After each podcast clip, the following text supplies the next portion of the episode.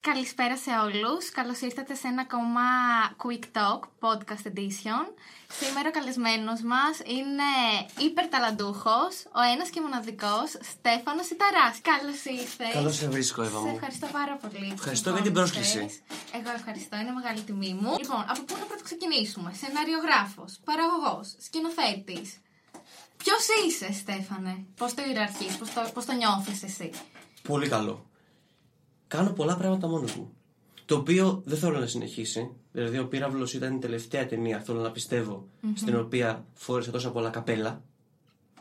Αλλά όταν κάνω την επόμενη ταινία μου πιο ας πούμε κανονικά, θα ξέρω τι δουλειέ των υπόλοιπων ανθρώπων. Είναι πολύ σημαντικό ένας σκηνοθέτης, πιστεύω, να έχει περάσει από όλες τις δουλειε Πρώτον, για να μην σε κοροϊδέψουν.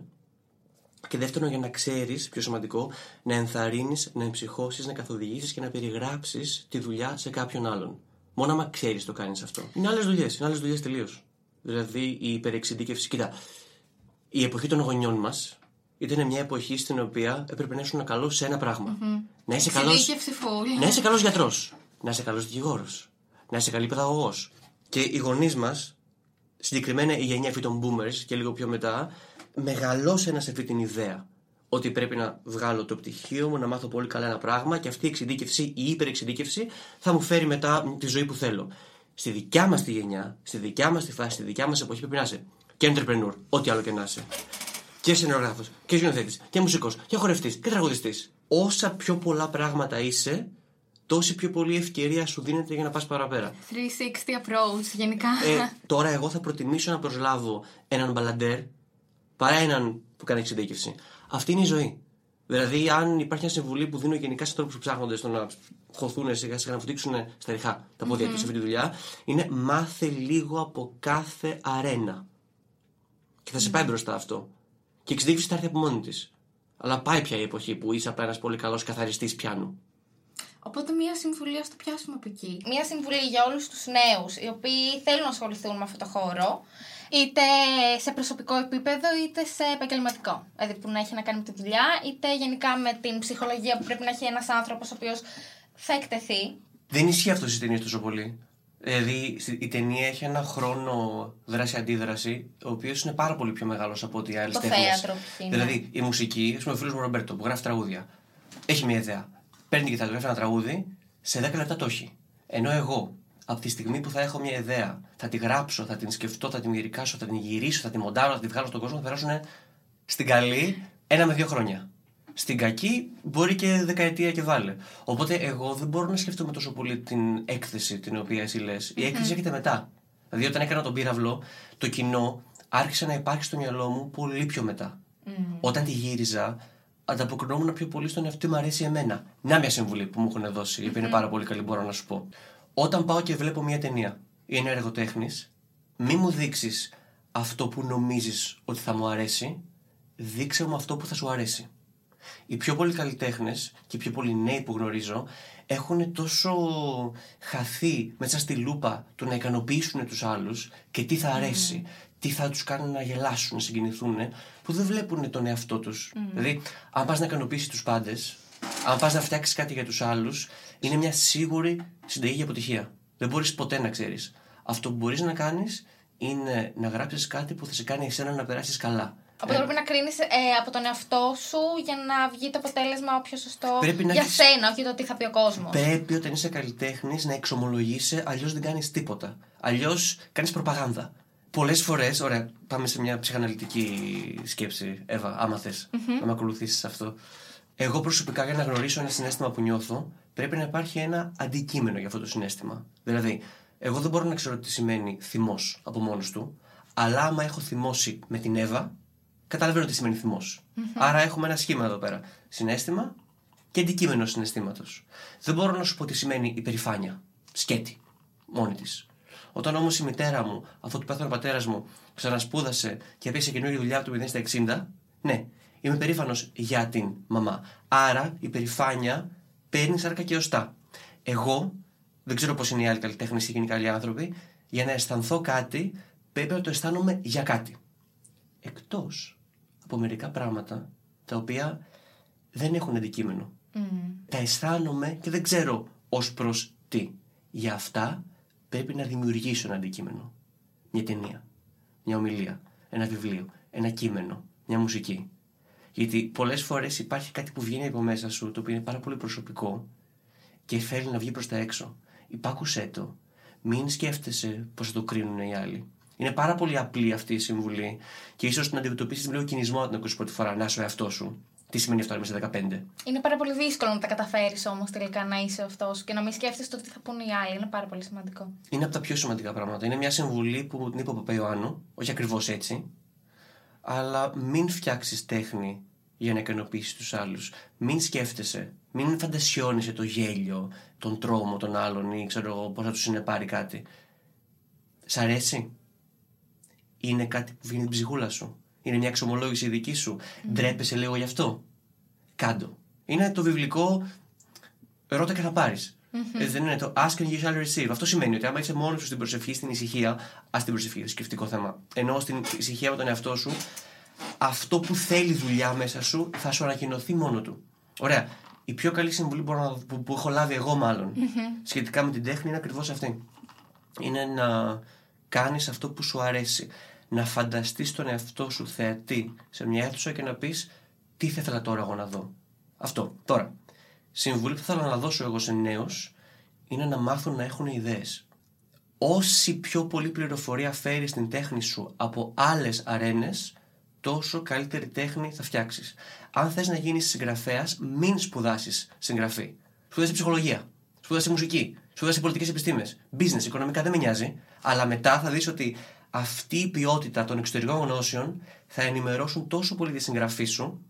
Δηλαδή, αν εγώ ας πούμε ότι έχω φτιάξει ένα χι αριθμό ε, ταινιών, ο λόγος που κάποιες μου έχουν πει ότι είναι καλές είναι επειδή δεν συμπεριφερόμουν σαν σκηνοθέτης απαραίτητα, αλλά έφερνα γνώσεις από βιβλία που έχω διαβάσει, ε, από εμπειρίες της ζωής μου και τις έβαζα, τις έκανα embed μέσα εκεί. Οπότε συμβολή στους νέους να έχετε ιδέες, ασχοληθείτε με πράγματα, όχι μόνο με την τέχνη σας. Διαβάστε ένα, ένα, ναι. βιβλίο. Δεν διαβάζουν, ρε. Πλέον σχεδόν κανένας δεν διαβάζει. Όποτε, και όσοι όποτε... διαβάζουν είναι από e-books. Ρε, βλέπω φωτογραφίες στο Instagram που έχουν βιβλία και καλά που το διαβάζουν και είναι όλα στην αρχή. Το έχεις δει ποτέ αυτό; Έχεις δει Instagram story με βιβλίο στη μέση; Εγώ ποτέ όλα στην αρχή είναι. Και είναι κρίμα. Γιατί ένα βιβλίο σε συνεπέρνει, σε, σε ταξιδεύει, σε πηγαίνει πραγματικά αλλού και μετά πίσω. Δηλαδή, ένα βιβλίο, ένα έργο τέχνης είναι ένας τρόπος για να πάρεις από αυτό ε, εργαλεία και μετά να επιστρέψεις στη ζωή σου και να εφαρμόσεις αυτά τα εργαλεία. Δεν είναι abstract, δεν είναι τέχνη, δεν είναι χάνομαι σε μια ανάγνωση. Είναι ότι ναι. φεύγω από το γνώριμο κόσμο, μπαίνω σε έναν άγνωστο κόσμο του βιβλίου, της ταινίας, της περιπέτειας, δεν έχει σημασία, και όταν επιστρέφω από αυτόν, μπορώ να εμπλουτίσω ε, τη ζωή μου με αυτά που έμαθα. Και αυτό νομίζω είναι γενικά ο πυρήνας της τέχνης αλλά και της καλής ζωής. Πρέπει να φύγεις τον εαυτό σου για να βρεις τον εαυτό σου. Μιλάω πολύ. Πάρα πολύ σημαντικό. Μιλάω, πάρα, πολύ. Τα λες πάρα πολύ όμορφα. Συμφωνώ σε ό,τι έχεις πει μέχρι στιγμής. Θέλω να το πάρουμε λίγο από την πολύ αρχή σου. 13 χρονών λοιπόν, άρχισες να ασχολείσαι ε, με τη σκηνοθεσία. Θέλεις να μου πεις 13 χρονών είναι πρώτη γυμνασίου. Κοίτα, εγώ ξεκίνησα να δημιουργώ ταινίες από πάρα πολύ πιο πολύ μικρός. Δηλαδή από τα 7-8 θυμάμαι είχαμε μια κάμερα στο σπίτι, ο πατέρας μου είχε μια κάμερα, μια VHS κάμερα, τη λέγαμε το γαϊδούρι. Ε, και έπαιρνε μέσα κασέτα. Έβρεχε mm. τις κασέτες. Θυμάσαι το Έχω VHS, κρατήσει ακόμα, ναι. Ο Τιτανικό που ήταν μία και δύο κασέτες. Χτυπάτε το παγόβουνο στη μέση της μια κασέτας, βγάζεις την κασέτα, βάζεις την άλλη κασέτα, χτυπάτε το καμεράκι του Τιτανικού. Λοιπόν, και είχα τότε δύο παιδικούς φίλους, ε, τη Βάσο και τον Νίκο Γεωργίου, που ακόμα είναι φίλοι μου, και ερχόντουσαν σπίτι μου κάθε Σαββατοκύριακο και γυρνούσαμε σκετσάκια μαζί με την κάμερα. Ήταν τόσο ελεύθερο παιχνίδι αυτό, αλλά είχε κάτι, δεν ήταν άχρηστο παιχνίδι. Mm. Δηλαδή έμενε κάτι. Περνούσαμε ωραία, επινοούσαμε ένα σκετσάκι, χαζά πράγματα. Μωρέ κυνηγητά που κάναμε στι παιδικέ χαρές ή ξέρω εγώ, ιστορίες μυστηρίου μες στο σπίτι. Καλλιεργήθηκε το μικρόβιο, δηλαδή ε, κάπως έτσι, από πολύ μικρός. Υποπτεύομαι ότι είχα καλούς γονείς. Ε, που το στήριξαν όλο αυτό, πόσο σημαντικό. Που με άφησαν ελεύθερο να πειραματιστώ με αυτό. Όταν ήμουν 13 χρονών, καλοκαίρι νομίζω πρώτης προς Δευτέρας Γυμνασίου, έχοντας γυρίσει με τους φίλους μου άπειρες ταινίες, ε, παιδικές, ήμουνα στις πέτσες. Διακοπές με την μητέρα μου στο σπίτι μιας φίλης μας, της Φόφης Καραϊκίτη. Μια σκελέ ονόματα. Που έχει πεθάνει τώρα. Τότε αυτό το καλοκαίρι ήταν το πρώτο καλοκαίρι, όπως λέει, τη κοινωνικοποίησή μου. Κατάλαβες στην cool παρέα, στα cool παιδιά. Γιατί εγώ γενικά μεγάλωσα ως παρεία. Ήμουν λίγο ο απ' έξω. Αυτού που τον παίζανε πάρα πολύ τα άλλα παιδιά. Έκοβα βόλτες γενικά στο διάλειμμα μόνος μου, σε εντύπωση και νηπιαγωγείο και φαντασιωνόμουν διάφορα σενάρια. Ε, μπορεί και από αυτό να ξεκίνησε λίγο η ανάγκη μου να ε, αφηγηθώ και να κάνω σκηνοθεσία και για να ενταχθώ στην cool παρέα Σαν μια διέξοδο κάπως. και σαν διέξοδο. Ε, ακόμα και τώρα, στην ενήλικη μου ζωή που είμαι 30, η, το default μου είναι να μην είμαι στην παρέα, να μην είμαι στον κόσμο, να, να είμαι σπίτι μου μόνος μου, να περπατάω πάνω κάτω όπως το διάλειμμα του δημοτικού και να φαντάζομαι σενάρια. Οπότε είναι μια διαφυγή, αλλά είναι και my way in. Είναι και ο τρόπος μου να είμαι κάποιος, να είμαι στην cool παρέα, να με προσέξουν, να υπάρχω. Λοιπόν, το καλοκαίρι λοιπόν αυτό, μέσα από διάφορα κοινωνικά σκαρφίσματα, είχα καταφέρει να υπάρχω στην παρέα. Και έκανα τότε παρέα με δύο κοπέλες στις πέτσες. Την Κιάρα και την Ιωάννα. Δεν έχω ιδέα αυτές τι έχουν απογίνει και που είναι, μιλάμε για 20 χρόνια πίσω. Και μάλιστα η Ιωάννα μου άρεσε. Και είχα βρει νομίζω κάπου ότι συνέβαινε ένα σεμινάριο στο Παρίσι 6 εβδομαδων από το New York Film Academy για σκηνοθεσία. Και είχα τρελαθεί. Όταν πήγα ήταν πιο πολύ 30 βέβαια, και εγώ ήμουν 13, αλλά δεν το ήξερα αυτό όταν το έβλεπα στο, στο site τους. Και ήταν, θυμάμαι, Σάββατο και Τρίτη ξεκίναγε αυτός το σενάριο στο Παρίσι. Οπότε πήγα στη μητέρα μου και της είπα ότι ε, την Τρίτη γίνεται αυτό, ε, θα ήθελα πάρα πολύ ε, να πάω. Ξέροντας πώς μπορεί και να μην γίνει. Και τώρα που το σκέφτομαι αφηγηματικά προς τα πίσω, ήταν και μια επιλογή που είχα τότε, στα 12-13. Θα παραμείνω στο καλοκαίρι των σπετσών να κυνηγήσω τα δύο κορίτσια αυτά και να συνεχίσω μια κοινωνική ζωή ως ο έφηβος, ή θα πω, ή θα κλείσω λίγο την πόρτα σε αυτά; Που ακόμα κλειστή την έχω κατά κάποιο τρόπο και θα πάω στο Παρίσι να είμαι ένας μικρομέγαλος, ένα παιδί θαύμα που δεν ήθελα να είμαι ούτε έγινα και ποτέ να κυνηγήσω τον κινηματογράφο. Και νομίζω ότι η μητέρα μου δεν είχε πρόβλημα με το να πάω. Δηλαδή είχα δύο γονείς που ήταν και οι δύο εξαιρετικοί σε σχέση με αυτό. Θα μιλήσουμε για αυτούς, άμα θες και όσο θες. Αλλά η μητέρα μου μου είπε: Σίγουρα θες να πας.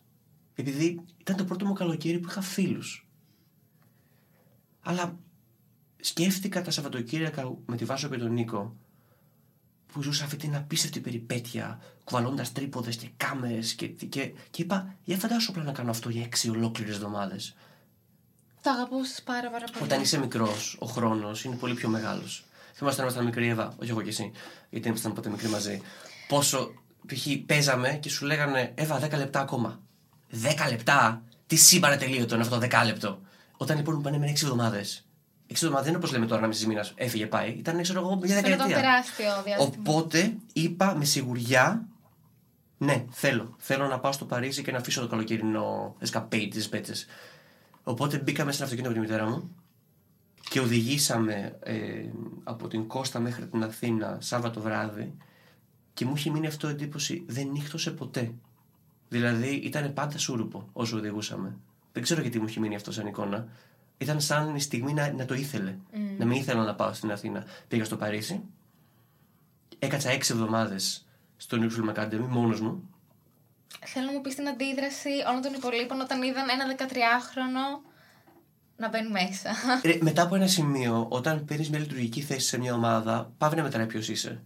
Δηλαδή, όταν έχουμε μια ομάδα και λες, θα είσαι εσύ ο σκηνοθέτης, εσύ ο καμεραμάν, εσύ ο ηχολήπτης. Ωραία. Στην αρχή είναι περίεργο, ρε παιδί μου, έχουμε και ένα 14χρονο, ένα 13χρονο. Όταν όμως ρολάρει η ομάδα και παίρνει το σχήμα της, τι σημασία έχει ποιος είναι ποιος. Τη στιγμή εκείνη. Είχα περάσει καλά. Ήταν πολύ hands-on.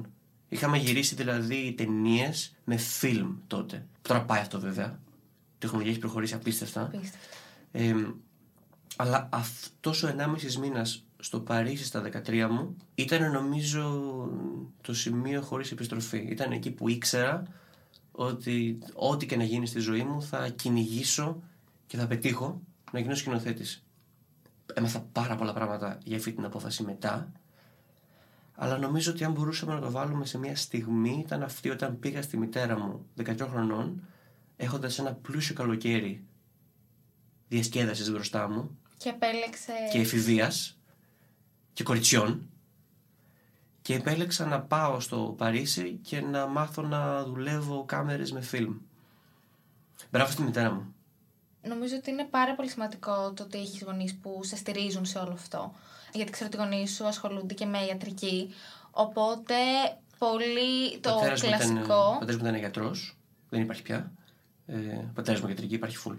Και η μητέρα μου ήταν είχε χίλια χρόνια μια εταιρεία φαρμακευτικού marketing και αφού του πέθανε ο πατέρας μου, ξανασπούδασε από την αρχή και τώρα κάνει coaching σε εφήβου που έχουν ε, διάσπαση προσοχής. Απίστευτο. Άλλαξε τελείως αντικείμενο δηλαδή. Αλλά θέλω να πω ότι θα ήταν πάρα πολύ εύκολο να σου λέγανε Στέφανε, εσένα η επιλογή σου είναι η ιατρική ή η νομική. Που το ακούμε πάρα πολύ συχνά, δυστυχώς. Κοίτα, ένα ρομαντικό αφήγημα θα σου πει ότι ο γονέας οφείλει να είναι ο Νίκος και η Τζουλιέτα Σιταρά προς τον Στέφανο. Η πραγματικότητα όμως δεν μπορώ Δεν να. είναι έτσι. Δηλαδή, εγώ είμαι 30 αυτή τη στιγμή που μιλάμε. Δεν έχω παιδιά ακόμη. Θέλω πάρα πολύ να κάνω και θα κάνω. Δεν σου κρύβω ότι στη σκέψη ότι ο γιος μου ή η κόρη μου θα μου πει Πατέρα, θέλω να γίνω μουσικός ζωγράφος, θα με πιάσει το στομάχι μου, η καρδιά μου, το κεφάλι μου. Τα έπρεπε το υπαρξιακό μου πάρα πολλά. Η ζωή είναι πάρα πολύ σκληρή και δύσκολη και θέλει πολύ σκληρό πετσί για να παίξει το παιχνίδι της ζωής. Είναι λίγο πιο σημαντικό να κυνηγάς την πραγματικότητά σου παρά τα όνειρά σου μερικές φορές. Και αφού την έχεις κλειδώσει την πραγματικότητα, αφού την έχεις πετύχει, αφού έχεις τελειώσει αυτό το στάδιο, τότε έχεις το δικαίωμα να κυνηγήσεις και το όνειρο. Γιατί αν από πάρα πολύ μικρός κυνηγήσει μόνο το όνειρο, υπάρχει περίπτωση να μείνεις εκεί.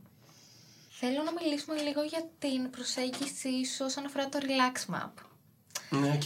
Ήταν, ε, το είχες αναφέρει σε μία από τις ομιλίες σου. Το λάτρεψα πραγματικά. Νομίζω ότι θα το ακολουθώ από εδώ και πέρα. Δηλαδή, όταν βρισκόμαστε σε μια δύσκολη κατάσταση, είναι καλό να κάνουμε ένα βήμα πίσω και να βλέπουμε μ, κατά κάποιο τρόπο από ψηλά όλη την κατάσταση σφαιρικά για να παίρνουμε μια απόσταση και να το βλέπουμε σαν τρίτος και να παίρνουμε πιο σωστές αποφάσεις. Τι σου άρεσε σε αυτό; Εγώ δεν το κάνω αυτό στη ζωή μου. Οκ. Όταν είμαι σε μια δύσκολη κατάσταση. Ναι, είσαι μέσα απλά σε αυτήν. βυθ- Ναι, είμαι μέσα σε αυτή και νιώθω ότι βυθίζομαι. Δεν μπορώ να κάνω ένα βήμα πίσω και να το δω σαν τρίτος και να πω: Όπα, Εύα, εδώ πέρα δεν χρειάζεται άγχος, δεν χρειάζεται πανικός, όλα καλά. Κοίτα, μπορείς να είσαι ή το ποντίκι στο λαβύρινθο που τρέχει, ή ο επιστήμονας που βλέπει το ποντίκι να τρέχει στο λαβύρινθο. Και τα δύο μπορεί να είναι μερικές φορές. Πριν από ούτε δύο-τρεις μήνες έκανα ένα γύρισμα στο πρώτο χέλι με τον Καγιούλη και τράκαρα. Είμαι οκ, προφανώς όλα καλά. Και το είχα πάρει πάρα πολύ άσχημα, γιατί το αυτοκίνητό μου είναι ένα εργαλείο ζωής για μένα και για τη δουλειά μου και γενικά για την προσωπική μου ζωή. Και ήρθε ο Καγιούλης με μια πολύ απλή σοφία και μου είπε: Στέφανε, είσαι απλά χωρίς όχημα. Χρωστάς λεφτά πουθενά; Όχι. Έχεις την υγεία σου; Την έχεις. Έχεις χτυπήσει πουθενά; Όχι. Έχεις φαγητό στο τραπέζι σου να φας; Απλά είσαι χωρίς όχημα. Αυτός είναι ένας τρόπος να σε βγάζει λίγο έξω από το πρόβλημα, να κάνεις μια σχεδόν παγκόσμια ανασκόπηση της ιστορίας της ζωής σου και του εαυτού σου και να βλέπεις ίσως την απέξω πορεία σου σε αυτό.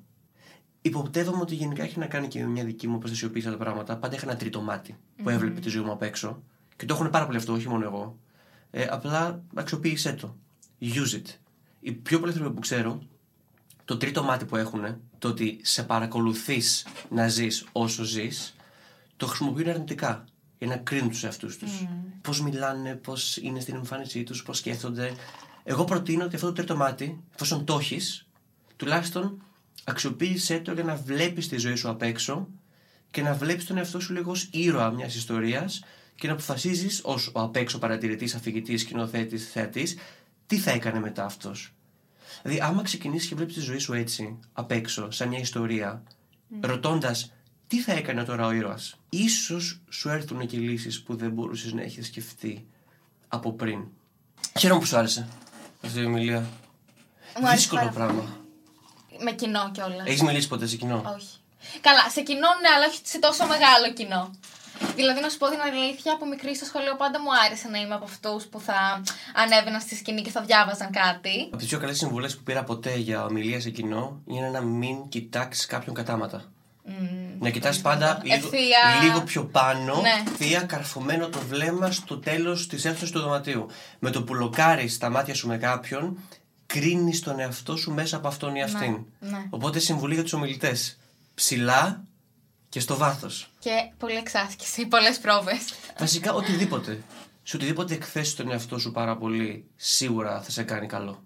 Ναι. Ειδικά αν φοβάσαι κάτι. Αυτό είναι άλλη υπόθεση βέβαια. Αυτό λέγεται exposure therapy. Δηλαδή, αν π.χ. φοβάσαι κάτι. Πήγαινε κάτω. Όχι ακριβώς. Το exposure therapy είναι να εκθέσεις τον εαυτό σου σε μικρές δόσεις σε αυτό και σιγά σιγά σε όλο και σε μεγαλύτερες. Δηλαδή, εάν φοβάσαι τα ασανσέρ, και συμβαίνει αυτό, πας σε έναν ψυχολόγο. Ε, και αυτό θα σου πει: Πάμε σε ασανσέρ. Θα πεις: Όχι, δεν μπορώ. Οκ, μπορούμε να μιλήσουμε για ένα ασανσέρ. Μερικοί μπορούν. Μετά, μπορούμε να δούμε φωτογραφίες ασανσέρ. Εντάξει, όλοι βλέπουν φωτογραφίες ασανσέρ. Μετά, πάμε σε ένα ασανσέρ. Μπούμε μέσα, πάμε να το κοιτάξουμε. Πας, το κοιτάς. Βηματάκι, βηματάκι δηλαδή. Μετά πας πιο κοντά. Μετά πας κοντά και λες: Τώρα θα βάλω το χέρι μου μέσα. Ε, αυτό σε μήνες σε κάνει άτρωτο. Και ίσως να είναι μια παράξενη υπόθεση γιατί είναι πολύ συγκεκριμένη, αλλά επειδή κάτι φοβάσαι, εσύ και εγώ και όλοι μας, και επειδή ξέρεις τι είναι, οι πιο πολλοί από εμάς είναι τα κλασικά. Ντροπή, φόβος, έκθεση, αποτυχία, θάνατος, αρρώστια, mm. ε, δυσκολίες της ζωής. Άμα εκθέσεις τον εαυτό σου λίγο σε αυτά και σταδιακά, δεν το φοβάσαι πια. Και θα μου πεις, πώς να εκθέσεις τον εαυτό σου σε θάνατο και σε αρρώστια, γιατί δεν το κάνεις αυτό; Και σου λέω ότι η ζωή είναι τέτοια που και να μην θες, θα σε φέρει κάποια στιγμή εκεί. Αντιμέτωπο. Και την δεύτερη φορά που θα γίνει αυτό, ε, η πανοπλία σου θα είναι άτρωτη. Δηλαδή, αφού του πέθανε ο πατέρας μου, έχω ξαναχάσει ανθρώπους ε, από τη ζωή. Είναι το ίδιο τραγικό. Είναι το ίδιο δύσκολο. Απλά είναι, είναι, είναι λίγο πιο πολύ μπορετό. Γιατί πλέον τα βήματα μου είναι γνωστά. Όταν πέθανε ο μπαμπάς, δεν ήξερα τι να κάνω. Συγκεκριμένα τι να κάνω. Πρακτικά τι να κάνω. Όσο πιο πολύ κλειστός και κλεισμένος παραμένεις στα γνώριμά σου, με τόσο λιγότερο νόημα θα ζεις τη ζωή σου και όταν συμβεί το αναπάντεχο, και θα συμβεί το αναπάντεχο, δεν θα είσαι έτοιμος. Θα είσαι, ποτέ το, δεν είμαστε θα είσαι το παιδί. Πάντα, γιατί, γιατί, γιατί, γιατί τίποτε. Εγώ πιστεύω ότι ποτέ δεν είμαστε έτοιμοι μέχρι να αναγκαστούμε να έρθουμε αντιμέτωποι με κάτι. Πλοηγητικά είσαι έτοιμη. Δηλαδή, ό,τι και να γίνει, θα ξέρεις να φας εκείνη τη μέρα, να πιεις εκείνη τη μέρα. Και είναι παρήγορο αυτό. Μια φοβερή συμβουλή που μου έδωσε, όχι ακριβώς συμβουλή, ψέματα. Μια, ένα παράδειγμα ζωής. Την ημέρα που πέθανε ο πατέρας μου στην κηδεία, ερχόντουσαν και μου λέγανε πάρα πολλά άνθρωποι, πάρα πολλά λόγια. Ε, ήταν λες και εγώ τους παρηγορούσα, ήταν πολύ αστείο. Ε, ήρθε μια κυρία, ούτε, ούτε καν ξέρω το όνομά της. Ε, περίληπη μες στο κλάμα και μου έδωσε μια αγκαλιά. Και άρχισε να κλαίει με στην αγκαλιά μου. Και μου είπε: Εγώ ποια είσαι; Εγώ πρέπει να κλαίω. Πού θα μπαμπάς μου. Either way. Και μου λέγανε κάτι λόγια του στυλ, ένα συνεργάτη του πατέρα μου και μου είπε: Στέφανε, τις στιγμές να θυμάσαι. Μόνο τις στιγμές. Ωραία όλα αυτά. Και μετά από καμιά ώρα ήρθε η Πινελόπη Φουντεδάκη, η κολλητή της μητέρας μου, και μου είπε το εξής ιδιοφιέ. Στέφανε, έχεις φάει; Να σου φτιάξω κάτι να φας. Κάτι τόσο απλό, αλλά τόσο σημαντικό. Που εκεί φαίνεται αν πραγματικά σε νοιάζεται ο άλλος ή αν απλά ήρθε για να τον παρηγορήσεις εσύ. Άμα όσοι έχουν χάσει ανθρώπους ή όσοι γνωρίζουν κάποιον που έχει χάσει ανθρώπους, αυτό να το ξέρουν ότι το καλύτερο που μπορείς να κάνεις για αυτούς είναι μικρές βοήθειες μέσα στη μέρα. Είναι είμαι εδώ, τι χρειάζεσαι. Να πάω για εσένα να το κάνω αυτό. Δεν, θες, δεν θέλω μεγάλες κουβέντες. Θέλω την παρουσία σου και απλά μία-δύο διευκολύνσεις σε πράγματα χαζά. Χρειάστηκε το χρόνο σου ε, μέχρι να το χωνέψει και να ξαναμπεί η ζωή σου σε μια ροή όπως ήταν. Είναι κάτι που το ξεπερνάει. ναι, το ξεπερνάει κάποιος. Το ξεπερνάει κάποιος. Μην ξεχνάμε ότι ο θάνατος ενός γονέα είναι στο πρόγραμμα. Mm-hmm. Χτύπα ξύλο και ανατριχιάζω κατά στο λέω αυτό. Δεν ξέρω πώς είναι να χάνεις ένα παιδί ε, ή ένα σύντροφο.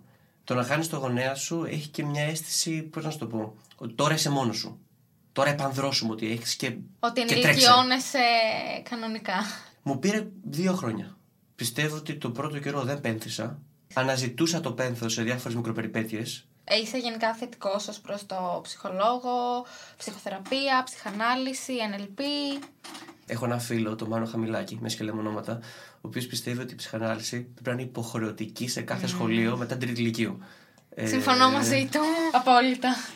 Οι πιο πολλοί άνθρωποι τείνουν να βλέπουν το καλό και το κακό απ' έξω και όχι μέσα τους. Ο Γιουνγκ λέει ένα πάρα πολύ ωραίο ότι ό,τι θέμα αφήνεις άλυτο μέσα σου, το βλέπεις έξω σου σαν μοίρα. Απίστευτο. Τι σκέφτεσαι το λίγο; Δηλαδή, αν εγώ σκοτώσω κάποιον, είναι επειδή δεν είμαι ικανός να σκοτώσω το κομμάτι μέσα μου που μοιάζει με αυτόν. Και επειδή πάρα πολλοί άνθρωποι βλέπουμε τη ζωή μας σαν να συμβαίνει σε εμάς και όχι σαν εμείς να προκαλούμε τη ζωή μας, mm. όπως εμείς στην ουσία έχουμε σχηματοποιήσει, η ψυχανάλυση σου λύνει προβλήματα, σε κάνει πιο ελεύθερο. Δεν πιστεύω ότι ποτέ ξεπερνάς τα θέματα σου. Απλά μαθαίνεις να ζεις με αυτά και να τα αναγνωρίζεις. Πιστεύεις ότι έχει ξεπεραστεί όλο αυτό το ταμπού που είχαμε ότι Α, αυτός είναι τρελός για να πάει σε ψυχολόγο. Στην Είμαστε Ελλά- στο 2020 και. Ναι, στην Ελλάδα. Μιλούσα με τον φίλο μου τον Ρομπέρτο που είναι μουσικός και με ρώτησε γιατί πιστεύεις ότι στην εποχή που ζούμε είναι τόσο της μόδας ο ψυχολόγος; Γιατί πάρα πολλοί πηγαίνουν ή έχουν πάει.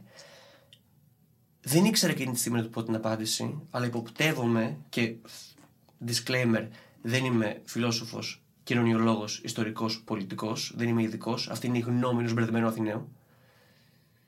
Είναι επειδή δεν υπάρχει πια η θρησκεία στη ζωή μας. Δεν είμαι θρησκός. Αλλά πιστεύω ότι έχουμε λίγο καταρρύψει τα ιδανικά και ζούμε πάρα πολύ στο εδώ και στο τώρα, σε αυτή τη στιγμή για την οποία όλοι ζούμε και καλά. Και όταν δεν έχεις κάτι πιο πάνω από σένα, ας το Θεό, ας μην είναι ο Θεός. Ας είναι μια ιδέα, ας είναι ένα ιδανικό, ας είναι μια αξία. Όχι μια ιδεολογία προς Θεού, έχουμε δει που πάει αυτό. Αλλά επειδή πιστεύω ότι υπάρχει μια μεγάλη έλλειψη πνευματικής δραστηριότητας πλέον, αυτό το κενό δημιουργεί μια απίστευτη κοινικότητα, ένα μηδενισμό, μια απάθεια που αναζητάς ψυχολόγο για να στη λύση. Απλά παλιά είχαμε τον Θεό, είχαμε, τον, είχαμε τη θρησκεία. Στην Αμερική πώς είναι τα πράγματα; Τώρα, Ναι. άστα, πολύ πολλωμένα. Στην Αμερική, για κάποιο λόγο, όταν εγώ ήμουν στην Αμερική 7 χρονια ήταν ok να διαφωνείς με κάποιον και να είστε φίλοι. Τώρα, εάν δεν μοιραζόμαστε τις πολιτικές σας απόψεις ε, επακριβώς, είμαστε θανάσιμοι εχθροί. Δεν ξέρω γιατί γίνεται αυτό στην Αμερική.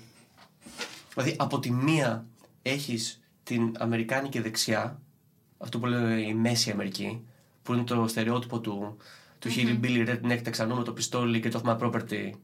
Και από την άλλη, έχεις την υπερπολιτική ορθότητα, που δεν σε αφήνει να ανασάνεις από τη μέγενη ε, του ελέγχου που σου ασκεί και των πραγμάτων που θέλει να πεις. Αλλιώς θα σε ακυρώσω, ακυρώσουν την καριέρα ολόκληρη. Και δεν υπάρχει ε, μέση οδός, δηλαδή ή είσαι μαζί μας ή είναι αντίον μας. Θα επανέλθω σε αυτό γιατί είναι τεράστια κουβέντα. Αλλά πιστεύω ότι υπάρχουν καλές ιδέες από κάθε μέτωπο. Δηλαδή, η αριστερά έχει φανταστικές ιδέες, η δεξιά έχει φανταστικές ιδέες, έχουν και οι δύο πολύ κακές ιδέες, γιατί το έχουμε δει ιστορικά αυτό. Αυτό που θα έπρεπε να κάνει κάποιος νοήμων είναι αντί να αντικαταστήσει ένα μεγάλο μέρος του εαυτού του με την ιδεολογία του, να είναι αυτός ο οποίος θα ταξιδέψει μέσα από κάθε ιδέα και θα πάρει αυτά που του ανήκει.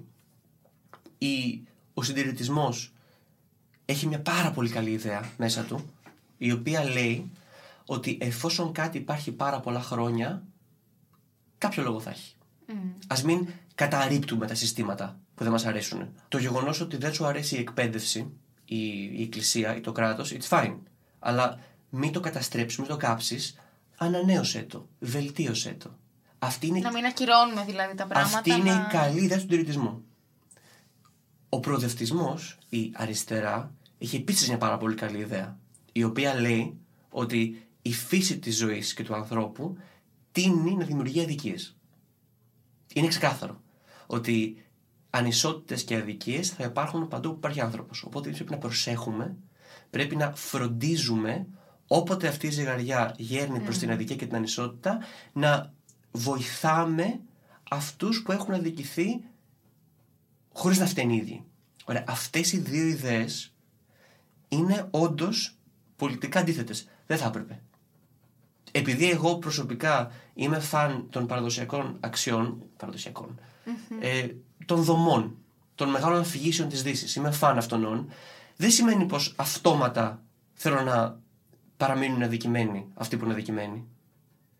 Και επειδή θέλω να βοηθήσω αυτούς που έχουν αδικηθεί, δεν σημαίνει πως στερώ την καινοτομία. Αυτό που θέλω να είναι αδέσμευτοι των υποχρεώσεων προς την κοινωνία τους. Απλά μην τάσεσαι υπέρ μιας ιδεολογίας. Είναι δηλητήριο για την ψυχή σου. Μια ιδεολογία, όποια και αν είναι αυτή, συστηματοποιεί τον κόσμο σε καλούς και κακούς. Υποχρεωτικά. Mm. Θες εχθρό για να έχεις ιδεολογία. Ε, η ιδεολογία σου στηρεί την ατομική ευθύνη. Δεν φταίει εσύ που η ζωή σου είναι έτσι. Φταίει το τάδε σύστημα. Όπως το, θες. κα- το τάδε κόμμα, η τάδε κατάσταση. Ναι. Και μπορεί πολλές φορές να ισχύει. Έτσι δεν είναι. Δηλαδή, σίγουρα στην ιστορία έχουμε δει πολλές περιπτώσεις όπου πράγματι οι άνθρωποι ήταν ανίκανοι μπροστά στην φυσική καταστροφή τάδε ή στην τυραννία τάδε. Παρόλα αυτά, τις πιο πολλές φορές είναι πιο χρήσιμο για σένα, αν η ζωή σου πάει χάλια, να πιστεύεις ότι φταίει. Γιατί όσο κατηγορείς τα γύρω σου, τόσο πιο πολύ παραμένεις δέσμιος σε αυτό που ζεις. Και βλέπω πάρα πολλούς ανθρώπους αυτή τη στιγμή, συνομιλικούς μου, που είναι λυπηρό στα 30, που έχουν τόσο πολύ δυνατότητα μέσα τους και δεν την αξιοποιούν γιατί, γιατί το σύστημα είναι άδικο. Ο κόσμος είναι άδικος. Σιγά μην τα καταφέρω. Αφού μπροστά πάνε μόνο αυτοί που έχουν ευκαιρίες, αυτοί που έχουν λεφτά και αυτοί που έχουν προνομίε. Γι' αυτό και δεν πρέπει να σπάζεσαι τόσο αυλεπή μια ιδεολογία στα τυφλά. Γιατί σου στερεί την ατομική σου συμμετοχή στην ίδια σου τη ζωή. Σου λέει ότι απλά η ατομική σου ύπαρξη είναι να πιώνεις ένα παιχνίδι πιο μεγάλο από σένα. Αναγνωρίζω ότι στη ζωή υπάρχουν αρρώστιες, υπάρχουν πόλεμοι, υπάρχουν αδικίες. Αναγνωρίζω ότι δεν ευθύνεσαι εσύ για τα πάντα που σου συμβαίνουν. Απλά σου λέω ότι είναι πιο χρήσιμο για σένα να πιστέψεις ότι η επιτυχία σου ή η αποτυχία σου είναι στο χέρι σου. Γιατί αν το πιστέψεις αυτό σε ένα εργαλείο, ένα εργαλείο είναι. Ότι για όλα φταίω εγώ και όλα μπορώ να τα κάνω εγώ, είναι ένα εργαλείο το οποίο ε, θα σε εκπλήξει σε πόσες περιοχές τη ζωή σου μπορείς να το εφαρμόσεις. Εγώ πιστεύω ότι μπορεί να καταστρέφει το κόσμο. Το θέμα είναι η αντιμετώπιση σου, δηλαδή το πώς το αντιμετωπίζεις εσύ εκεί. Νομίζω ότι είναι όλο το κλειδί της επιτυχίας, στο πώς αντιμετωπίζουμε τις καταστάσεις γενικότερα. Λοιπόν, πάμε λίγο στην Αμερική. Πώς ήταν η ζωή σου εκεί, τι έκανες, πώς ήταν η εκπαίδευση εκεί συγκριτικά με την εκπαίδευση της Ελλάδας, γιατί επέλεξες να σπουδάσεις στην Αμερική και όχι να μείνεις στην Ελλάδα; Όταν κάποιος πάει στο εξωτερικό, ε, η σπουδή είναι το λιγότερο το οποίο τον επηρεάζει. Η ζωή στο εξωτερικό είναι αυτό που τον επηρεάζει. Δεν είναι τόσο πολλοί σπουδές τους. Είναι η γλώσσα, είναι η κουλτούρα.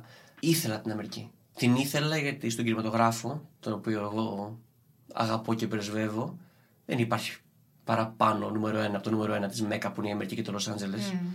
Οπότε ήθελα να δω πώς είναι αυτό. Αυτό που διαπίστωσα είναι πως η Αμερική δεν είναι μια χώρα, αλλά πάρα πολλές. Πάρα πολλές. Ετερόκλητες χώρες. Δηλαδή, εγώ σπούδασα στη Βοστόνη. Και η Βοστόνη είναι φοιτητούπολη.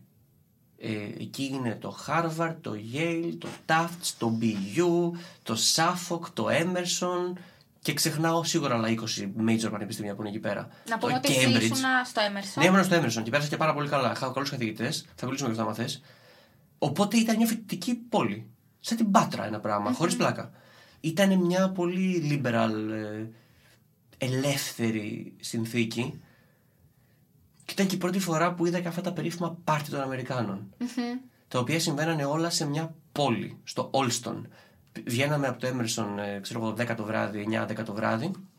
Παίρναμε το μετρό, πηγαίναμε στο Olston, που ήταν ε, ε, μια πόλη που είχαν σπίτια οι, οι, οι- τα, τα fraternities και οργανώνανε πάρτι. Και είχαν, ξέρω εγώ, ήταν, ήταν πραγματικά με, κάθε, με την καθολική σημασία της λέξης απέσια. Απέσια. Δεν, ε. το, δεν καταλαβαίνεις. Πρώτον, εγώ δεν είμαι του πάρτι. Δεν είμαι του μπουμ μπουμ μπουμ να παρτάρω. Δεν μ' άρεσε ποτέ, δεν με εκφράζει. Είμαι του χαλαρού ποτού έξω, σε ένα ωραίο μαγαζί με κουβέντα, αλλά δεν είμαι του μέσα κτλ. Οπότε φαντάσουμε 17 χρονών, φρέσκος στην Αμερική, δεν μ' αρέσουν τα πάρτις, να παίρνω μετρό, να πηγαίνω 40 λεπτά στο Όλστον και να μπαίνω σε ένα φοιτητικό σπίτι, το οποίο είναι τρεις όροφοι μόνο φοιτητικό σπίτι, με 250 άτομα, βαρέλια με νερωμένη μπύρα, την οποία μας τη βάζανε σε κάτι απέσια πλαστικά κόκκινα. Τώρα αντιλαμβάνομαι πως όσο μιλάω γι' αυτό, κάποιος με ακούει και λέει Ναι, γαμάτο θα ήταν αυτό. Και more power to you, αν σου αρέσει αυτό. Απλά εμένα μου φάνηκε τόσο χατικό, ήθελα να φύγω. Εγώ πάντα στα κλαμπ ήμουν απ' έξω με τις κουβέντες. Ε, οπότε η Βοστόρη ήταν πάρα πολύ φοιτητούπολη, Που είχε όλη αυτή την ελεύθερη ε, φοιτητική ας πούμε φύση. Μου άρεσε γιατί έκανα πολύ καλές και δυνατές φιλίες. Μου άρεσε επειδή όπως και εγώ ήταν πάρα πολλοί άνθρωποι ανοιχτοί και ανοιχτόμυαλοι. Ερχόμενος από την Ελλάδα που καλός ή κακός βλέπεις περίπου τα ίδια άτομα ξαφνικά πας εκεί και βλέπεις διαφορετικές φυλές, μοβ μαλλιά, ξέρεις, όλα αυτά τα, τις εικόνες ρε παιδί μου της φοιτητικής ζωής που φαντάζεσαι, τις είδα εγώ πρωτοχέρι εκεί πέρα. Και ήταν πολύ ωραίο γιατί σου εξασκεί, σου εξασκεί λίγο την επίοικια. Και κάποιοι άνθρωποι γενικά έχουν παραμείνει Πώς να το πω χωρίς να πολιτικοποιήσω αυτό που θέλω να πω. Εάν κάνουν διακρίσεις κάποιοι άνθρωποι έναντι κάποιων ομάδων, πιστεύω ότι είναι επειδή δεν έχουν εκτεθεί επαρκώς σε μια πολυμορφική ζωή. Κάποιος που έχει μεγαλώσει και έχει παραμείνει σε ένα μέρος για πάντα, στην Ελλάδα, στην Αθήνα, ακόμα και σε ένα μέρος που το θεωρούμε πιο ανοιχτό μυαλό, όπως το Παρίσι, Νέα Υόρκη, ξέρει μόνο αυτό. Επιστρέφοντας εγώ στην Ελλάδα από την Αμερική, έβλεπα ανθρώπους να έχουν παραμείνει πάρα πολύ στάσιμοι. Στάσιμοι σε σχέσεις, σε κόμματα, σε ποδοσφαιρικές ομάδες, σε ιδέες, στα σπίτια τους, στον τρόπο ζωής τους. Και πιστεύω ότι η εμπειρία της Αμερικής, άσχετα ή όχι αν τελικά θα ξαναγυρίσω ποτέ ή όχι, το καλό που μου έκανε είναι ότι με έκανε πολύ πιο επίοικη στο διαφορετικό. Το διαφορετικό όχι μόνο οπτικά ή φιλετικά, αλλά και πολύ βαθιά. Στη Νέα Ορλεάνη, όπου πέρασα και αρκετούς μήνες για ένα project, γνώρισα ανθρώπους στη Νέα Ορλεάνη οι οποίοι δεν είχαν ούτε μια κοινή βάση ύπαρξης με μένα. Λες και μιλούσαμε άλλη γλώσσα. Όχι αγγλικά, ελληνικά. Άλλη, είχαμε άλλο, άλλο τρόπο Κουλτούρα σκέψης. τελείως. Ναι. Οπότε η Αμερική είχε αυτό. Η Βοστόνη Φοιτητούπολη. Το Λο Άντζελε, το οποίο δούλεψα μετά, ήταν η βουλιαγμένη της Αμερικής. Επίσης μια πολύ φιλελεύθερη και καλοκαιρινή. Θα ήθελα να πω, χωρίς να κριτικάρω κάποιον που είναι εκεί, τουλάχιστον για μένα μου φάνηκε λίγο ψεύτικη η κουλτούρα στο LA. Και μετά γνώρισα και πάρα πολύ το λεγόμενο Middle America. Πήγα στο Τέξας, στο Ελπάσο, πήγα Αλμπαρκέρκι, Νιου Μέξικο, Σανταφέ, Νιου Μέξικο, πέρασα από Mississippi, πήγα και από κάτω, πήγα και Φλόριντα, πήγα και Νέα Ορλεάνη. Δηλαδή, οπότε η Αμερική, επειδή είναι πολλές χώρες σε μία, σου προσφέρει πάρα πολύ συμπυκνωμένα και μαζί την Ανοίγει εμπει- το μυαλό σου. αυτό, την εμπειρία του διαφορετικού. Θα έμενε μόνιμα. Και να έρχεσαι μόνο για διακοπές στην Ελλάδα. Έχω την πολυτέλεια αυτή τη στιγμή, μην έχοντας παιδιά και οικογένεια, να πηγαίνω όπου με πάνε τα project μου. Δηλαδή πήγα Αμερική, κάθισα 7 χρόνια, γύρισα εδώ για πάρα πολλούς λόγους, πέθανε και ο μπαμπάς, και είπα θα κάτσω Ελλάδα μέχρι να κάνω μια μεγάλου μήκο ταινία. Τέσσερα χρόνια μετά έκανα τον πύραυλο, να με. Τώρα θα πάω όπου με πάει το επόμενο μου project. Αν η επόμενη μου ταινία είναι στη Γαλλία, πάω στη Γαλλία. Μέχρι να κάνω παιδιά, δεν μπορώ να σου πω με σαφήνεια, ξέρεις κάτι, θα πάω σε αυτή τη χώρα ή στην άλλη. Θέλω λίγο να το εξερευνώ, γιατί όπως σου είπα, το ταξίδι του δεν είναι αυτό. Και ξέρω, αντιλαμβάνομαι ότι σαν συμβουλή ταξιδεύεις, είναι πάρα πολύ καλό από τη μία, επειδή είναι αυτό ακριβώς που σου λέω ότι ταξιδεύοντας, σου ανοίγει το μυαλό, εκτίθεσαι στο διαφορετικό και όταν γυρνάς πίσω, εμπλουτίζεις τη δικιά σου χώρα με αυτά που είδες και έμαθες απ' έξω. Το κακό με αυτή τη συμβουλή, που το αναγνωρίζω, είναι ότι, οκ, δεν έχουν όλοι τη δυνατότητα, ξεκάθαρα την οικονομική δυνατότητα να ταξιδέψουν σε όλο τον κόσμο. Εκεί πρέπει να σου πω το ταξίδι σου οφείλει να μην είναι μόνο γεωγραφικό. Ευτυχώς, άνθρωποι που έχουν πάει σε άλλα μέρη στον κόσμο και σε άλλα μέρη μες στην ψυχή τους, έχουν αφήσει πίσω τους βιβλία. Μπορείς, εάν δεν μπορείς να ταξιδέψεις, να δώσεις 9,5 ευρώ, 4,5 ευρώ πολλές φορές και 1 ευρώ πολλές φορές και τίποτα. Να πάρεις ένα βιβλίο και για ένα απόγευμα στο Παγκράτη στην Αθήνα να ταξιδέψεις στη Σαουδική Αραβία του Τόμα Μαν σε ένα βιβλίο. Γενικά, μην παραμένεις στάσιμος στα ίδια και στα γνώριμα. Είναι πάρα πολύ ασφαλές. Καταλαβαίνω ότι είναι δύσκολο να δημιουργήσεις περιβάλλον ασφάλειας, αλλά είναι αυτό που λέει νομίζω η γνωστή ρίση ότι τα καράβια είναι πιο ασφαλή στο λιμάνι, αλλά δεν φτιάχτηκαν γι' αυτό τα καράβια. Αμερική. Μεγάλο κεφάλαιο Αμερική. 7 χρόνια κάθισα εδώ όμως στην Αμερική. Έχεις πάει; Δεν έχω πάει Αμερική. Πού θα ήθελες να πας στην Αμερική, αν πήγαινες; Ε, Νέα Υόρκη νομίζω και Λος Άντζελες. Θα σου πήγαινε, πιστεύω. Τα coasts. Γιατί έτσι Μ' άρεσε εσύ- πάρα πολύ το Ντουμπάι που είχα πάει. Δεν έχω πάει ποτέ μου στο Ντουμπάι. Και Αμπουντάμπι, νομίζω ότι θα μπορούσα να ζήσω άνετα εκεί. Λοιπόν, θέλω να μου πεις με όλα αυτά που έχεις ζήσει στην Αμερική και με όλα αυτά που έχεις ζήσει εδώ, τι πιστεύεις ότι θα έπρεπε να αλλάξει στον χώρο γενικότερα στην Ελλάδα; Σε ποιο χώρο; Τι πιστεύεις ότι στην Ελλάδα είναι καλύτερο από την Αμερική; Δηλαδή, κάτι θετικό και κάτι αρνητικό. Στο χώρο του σινεμά ή στη ζωή γενικότερα; Όχι, στο χώρο του σινεμά. Λοιπόν, το καλό που έχει το σινεμά εδώ πέρα που δεν έχει στην Αμερική είναι ότι επειδή στην Αμερική είναι όλοι πάρα πολύ επαγγελματίες και έχουν μια πολύ συγκεκριμένη και δομημένη μανιέρα που δουλεύουν. Είναι πάρα πολύ δύσκολο αν δεν έχεις ένα πολύ υψηλό budget να κάνεις ταινία. Εδώ, επειδή είμαστε λίγο πολύ και λίγο φίλοι όλοι μας και επειδή λειτουργώ και με τις χάρες, δεν είναι πάντα καλό αυτό, αλλά είναι χρήσιμο αν είσαι ένας σκηνοθέτης όπως ήμουν εγώ και δεν έχεις budget ή δεν έχεις άκρες ή επαφές ή φορείς ή παραγωγούς. Οι φίλοι σου είναι εκεί για σένα. Η Αμερική δεν στο δίνει αυτό. Στην Αμερική, άμα θες να πετύχεις, Πρέπει να αξίζει. Αυτό όμως δεν είναι και θετικό για την Αμερική και άσχημο για εμά που εδώ πέρα ε, πρέπει να έχεις είτε φίλο, είτε κονέ, είτε κάτι για να προχωρήσεις κάτι. Ενώ στην Αμερική να αξίζεις, πετυχαίνεις. Αλλιώς σφιτάκι. Καταρχάς, άμα αξίζεις, όπου κι αν είσαι στον κόσμο, θα φανείς. Δεν είσαι δέσμιος της κουλτούρας σου, της χώρας σου, του περιβαλλοντού σου. Όπου κι αν είσαι, αξίζεις. Και θα πετύχεις. Όπου κι αν είσαι βάλει. Αν πάρεις τον Γκάντι από την Ινδία και τον βάλεις στο Τόκιο του χθες, θα πετύχει. Γιατί το έχει. Οπότε δεν είναι τόσο πολύ το περιβάλλον. Αυτό που σου λέω είναι ότι στην Αμερική ο μόνος τρόπος να πετύχεις είναι να ανέβεις μια πολύ συγκεκριμένη σκάλα, να περάσεις σε ένα πάρα πολύ στενό χωνί και να βγεις από αυτό πολύ πιο μεγάλος, γιατί θέλει δεκαετίες στην Αμερική αυτή η τριβή και πιθανώς πετυχημένος. Αν δεν έχεις χάσει την αθότητά σου και τη μαγεία που σε έκανε να θες να ξεκινήσεις. Εδώ έχουμε το άλλο. Εδώ, άμα θες πραγματικά να το κάνεις, επειδή δεν υπάρχει δομή και σύστημα, δεν υπάρχουν ε, λεφτά στην Ελλάδα για να γυρίζεις ταινίες. Δεν υπάρχουν. Εδώ έχεις τη δυνατότητα να κοιτάξεις γύρω σου, να δεις τι έχεις και να φτιάξεις πράγματα με αυτά. Έχεις φίλους που θα σε βοηθήσουν και που σε αγαπάνε. Δεν είναι αυτοί που νομίζεις μερικές φορές, αλλά αν το ψάξεις, είναι και άλλοι που δεν τους περιμένεις ότι θα είναι και για σένα. Η Ελλάδα και γενικά αυτή η πρόχειρη επαγγελματική συνθήκη που έχουμε εδώ πέρα στο σινεμά. Το λέω αυτό χωρίς να θέλω να βάλω κάποιον under the bus. Τους ξέρω, με ξέρουν όλοι εδώ πέρα στην Ελλάδα. Δεν είμαστε Αμερική. Τα πράγματα εδώ πέρα είναι λιγότερο τυπικά. Αυτοί, αυτές οι οπές με καθοδήγησαν προς να κάνω τον πύραυλο. Στην Αμερική πρέπει να τα κάνεις όλα συμβατικά. Με τεράστιο προσωπικό κόστος. Χρόνου σε σένα και εν τέλει δική σου ποιότητας. Μπορεί να γίνεις κοινικό. Εδώ πέρα, αν έχεις την ευκαιρία, μην κάθεσαι και περιμένεις την ευκαιρία. Δεν θα σου έρθει ποτέ. Μην έχεις μαγική σκέψη. Κάποτε ένας παραγωγός θα με ανακαλύψει.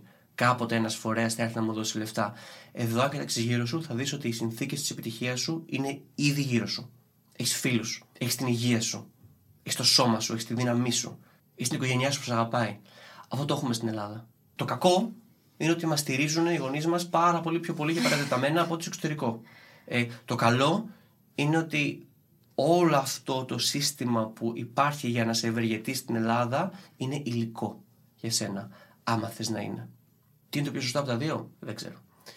Η ζωή στην Ελλάδα και στην Ευρώπη έχει ένα προτέρημα για μένα από ότι η ζωή στην Αμερική. Στο εξωτερικό γενικά, Αμερική. Άμα θες και Λονδίνο, που δεν μου άρεσε καθόλου, πάρα πολύ γκρι. Η ζωή είναι πάρα πολύ με checkpoints. Σπίτι, γραφείο, δουλειά, γυμναστήριο, εστιατόριο, τράπεζα, σπίτι. Ενώ στην Ελλάδα υπάρχει η βόλτα. Δεν βγαίνεις για να πας κάπου συγκεκριμένα μερικές φορές. Μπορεί κάτι απρόβλεπτο να επισκεφτεί γενικά τη ζωή σου και τη μέρα σου και να σε βγάλει κάπου που δεν περίμενες. Είναι η νοοτροπία του Έλληνα, πιστεύω αυτή και γενικά όλο ο τρόπος. Ρε, το λες αυτό, λες και την κατακρίνεις την νοοτροπία του Έλληνα. Εμένα μου αρέσει το πρόγραμμα πάρα πολύ. Μου αρέσουν τα κουτάκια. Και εμένα, πλάκα Μ' μου αρέσουν τα κάνεις. to-do list όπως το έχουμε συζητήσει και εκτός κάμερας. Σ' αρέσει το πρόγραμμα και η λίστα και η Μ' αρέσει δομή; πάρα πολύ, ναι. σε ένα περιβάλλον που είναι χαοτικό. Εάν πας στην Αμερική ή σε μια χώρα δομημένη, ποια είναι η πιθανότητα εκεί από πλευράς καθαρής ισορροπίας και ομοιόστασης να βγει ο χαοτικός εαυτός σου εκεί, σε ένα περιβάλλον Που δομημένο; είναι όλα τέλεια. Ισχύει αυτό. Δι- Και εγώ δομημένος πάρα πολύ. Έχω τη γυμναστική μου, τη διατροφή μου, το πρόγραμμά μου, τις δουλειές μου, τις λίστες μου, τις λίστες για τις λίστες μου, το, το ημερολόγιό μου κτλ. Γιατί, πρώτον, γιατί οι συνθήκες στην οποία ζούμε, ειδικά στον χώρο μας, είναι ρεμπελή, είναι ό,τι να είναι, και επειδή φύση μου είναι να είμαι χαοτικός και δημιουργικός. Αν όμως ήμουνα, δεν ξέρω, ο φιλέας Φόγκ, αν ήμουνα στο Λονδίνο το, το, το Βικτοριανό, αν ήμουν ο Mr. Banks στη Mary Poppins και είχα μια αντίπαρξη τόσο δομημένη, δεν θα, δεν θα έβγαινε μέσα μου αυτή η ανάγκη. Δηλαδή, μήπως είμαστε απλά πλάσματα ισορροπίας και όχι κάποιας ορμής συγκεκριμένης. Μήπως απλά εκφράζουμε αυτό που λείπει από το περιβάλλον μας. Μάλλον αυτό είναι. Συμφωνώ σε αυτό, ναι. Σκέψεις είναι αυτές, δεν ξέρω. Πάμε να μιλήσουμε λοιπόν τώρα για τον Πύραυλο, μια ταινία που την έχει δημιουργήσει εσύ 360, παραγωγός, σκηνοθέτης, σεναριογράφος. Και λίγο μοντέρ, και λίγο φροντιστής, και λίγο οδηγός, και λίγο μάγειρας, και λίγο Λοιπόν, ψυχωτής. θα σε κόψω εδώ. Πριν ξεκινήσει να μου λες για τον Πύραυλο, σε έχω μια έκπληξη. Έχει έρθει ένας φίλος, ο οποίος έχει δει και την ταινία, οπότε νομίζω θα μπορεί να Ποιο- τι έχεις κα- βοηθήσει τι τη έχεις κάνει; συζήτηση. Τι έχεις κάνει, Εύα; Παρακαλώ να περάσει ο καλεσμένος μας. Τι έχεις κάνει; Δεν το πιστεύω ότι είναι το Βαγγέλη. Δεν το πιστεύω. Κάνεις. Καλά είμαστε. Βαγγέλης Νάκης. Τι κάνεις, Βαγγέλη μου; Καλά είμαστε. Πώς είσαι, ε, Ο Βαγγέλης Νάκης Ο Βαγγέλης Γιώργο Νάκης, κυρίες Λαμάνου. και Ο κύριοι. πολυτάλαντος απίστευτος και αληθινός Βαγγέλης Νάκης. Τιμή μου από τον Στέφαν του Σταρά. Ευχαριστούμε Αγόρι μου. πάρα πάρα πολύ που ήρθες. Πραγματικά ευχαριστώ πάρα Εγώ πολύ. ευχαριστώ για την πρόσκληση που νομίζω ότι δεν θα γινόταν να μην έρθω όταν μιλάμε για αυτόν τον άνθρωπο. Ο Βαγγέλης να πούμε ότι έχει δει τον πύραυλο. Ήταν ε, ανάμεσα στα λίγα άτομα που Είχαν την τιμή είχαν την τιμή να να προσκληθούν και να παρακολουθήσουν. παρακολουθήσουν. Ήταν τιμή δική μου που ήρθες, Βαγγέλης, εσύ και η ομάδα σου. Να πω εδώ πέρα μια δήλωση στην ομάδα μας. Διότι όλα τα παιδιά βλέπουν τον Στέφανο όπως βλέπουν ακριβώς εμένα. Που αυτό είναι πιο σημαντικό ότι ο Στέφανος, ότι παρόλο που έχει διαφορετικέ με τα παιδιά, έχει καταφέρει και μέσα στην ταινία αλλά και από το χαρακτήρα που έχει δείξει, τουλάχιστον μέσα από εμένα από αυτά που έχω πει στα παιδιά για σένα, έχει κερδίσει ένα σύνολο ανθρώπων. Που δεν είναι μόνο παιδιά 15, αλλά και παιδιά 25 και 30 ετών. Ε, λοιπόν, θέλω να μας πεις λίγα πράγματα για το πώς ξεκίνησε, για τα πέντε χρόνια που διήρκησαν τα γυρίσματα και μετά, Βαγγέλη, θέλω τη γνώμη σου, χωρίς να μας κάνεις spoiler, Εννοείται. ε, για το πώς φάνηκε η ταινία, για το αν υπάρχει πύραυλος. Θα, εγώ, θα θέλω να, Τελικά. ξέρω- εγώ θα θέλω να ξέρω από τον Βαγγέλη τι δεν του άρεσε στην ταινία. Οκ. Θα τον φέρνει στη δύσκολη θέση λιγάκι, θέλω. Τέλεια, θα μας πει τη γνώμη του. Πάμε να μας πεις λίγο πώς ξεκίνησε σαν ιδέα, πώς άρχισαν τα γυρίσματα, πόσο διήρκησαν, ε, γιατί δεν έχει βγει ακόμα. Ήταν να βγει τον οκτωβρη ο πύραυλος στους κινηματογράφους μέσα από την audiovisual. Γενικά ήταν πάρα πολύ δύσκολο να βρω εταιρεία διανομής για τον πύραυλο. Οι πιο πολλοί σκηνοθέτες. Κοίτα, όταν βλέπεις ταινίες απ' έξω ως θεατής, λες Α, σινεμά θα βγει η ταινία. Ε, κάθε χρόνο βγαίνουν 4.000 ταινίες. Από αυτές οι 50 βγαίνουν στο σινεμά. Οπότε το να βρεις διανομή, το να βρεις αίθουσες είναι από τους πιο δύσκολους αγώνες που γενικά έχει να δώσει ένας σκηνοθέτης, ένας παραγωγός. Μετά από 5 χρόνια γυρισμάτων, και μετά από πάρα πολλές ε, περιπέτειες, διαφωνίες, συζητήσεις, συναντήσεις, κατάφερα και, και βρήκα διανομή.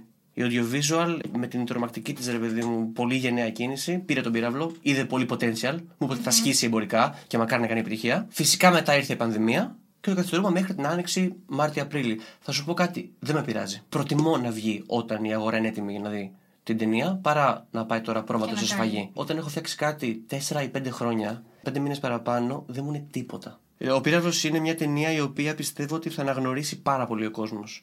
Έχει μια κομμωδία που δεν είναι η κομμωδία της άτυρας, χαχά, είναι η κομμωδία της αναγνώρισης. Όχ, έτσι είναι η μάνα. Έτσι είναι ο Ταρίφας. Έτσι είναι ο κολλητός που είναι έτσι. Δηλαδή, ο Πύραυλος είναι μια ταινία στο να δεις τον εαυτό σου. Δεν έχει το- το στημένο λόγο που έχουν πάρα πολλές ελληνικές ταινίες.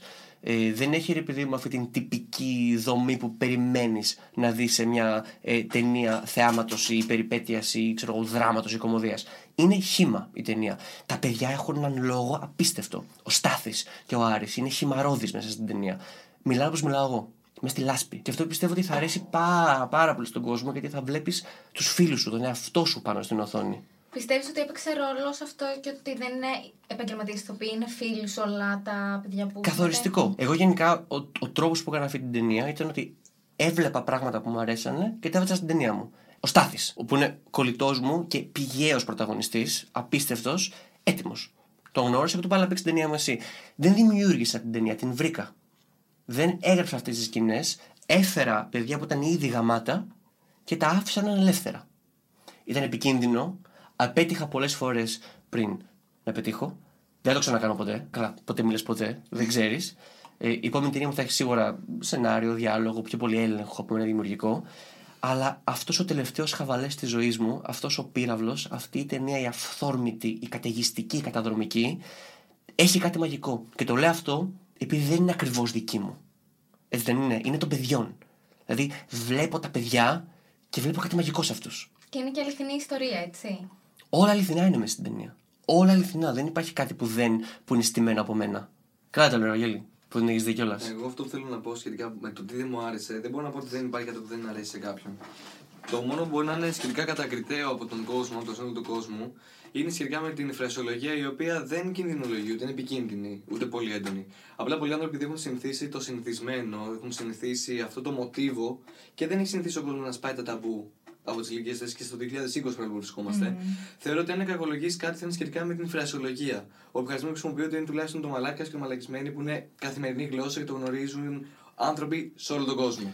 Αλλά αν το δεις στην ουσία και δεις το τι πραγματικά απεικονίζει αυτή η ιστορία, ότι είναι μια αληθινή ιστορία πάνω κάτω, πάνω απ' όλα, και το γεγονός ότι δεν έχουν να κάνουν με ηθοποιούς, αλλά με εραστέχνες Mm. ηθοποιούς, φίλους τους σκηνοθέτη, Απίστευτο. είναι αυτό που είναι το πιο βασικό πράγμα που την κάνει μοναδική. Αυτό που εμένα δεν θα μου άρεσε ήταν αυτό. Όταν είδα όμως εν τέλει έναν άνθρωπο με τους φίλους του να δημιουργεί κάτι το οποίο είναι το πρώτο πράγμα που μπαίνει στον κινηματογράφο, είναι κάτι το οποίο πραγματικά θεωρώ ότι ξεχωρίζει ανά τα έτη στην Ελλάδα. Διότι είναι η πρώτη πρωτοβουλία ενός ανθρώπου να δημιουργήσει από την αρχή και πώς μάλλον το ιστορικό που γνωρίζουμε από τον Στέφανο Σταρά σχετικά με, και με την ε, ιστορία της υγείας του και το πώς την αντιμετώπισε και πώς την εκμεταλλεύτηκε, γίνεται μια πηγαία δύναμη προς όλους τους νεότερους να εκμεταλλευτούν οποιαδήποτε δυσκολία δυναμία μπορεί να κατέχουν και να το κάνουν σε έναν βαθμό πολύ καλύτερο για αυτούς και να δημιουργήσουν και να κοιτάξουν μπροστά. Διότι ένα χαρακτηριστικό όλων μας είναι να έχουμε ένα πρόβλημα και να κοιτάμε το πώς δεν μπορούμε να το αντιμετωπίσουμε. Ο Στέφανος έδειξε και απέδειξε το ακριβώς αντίθετο.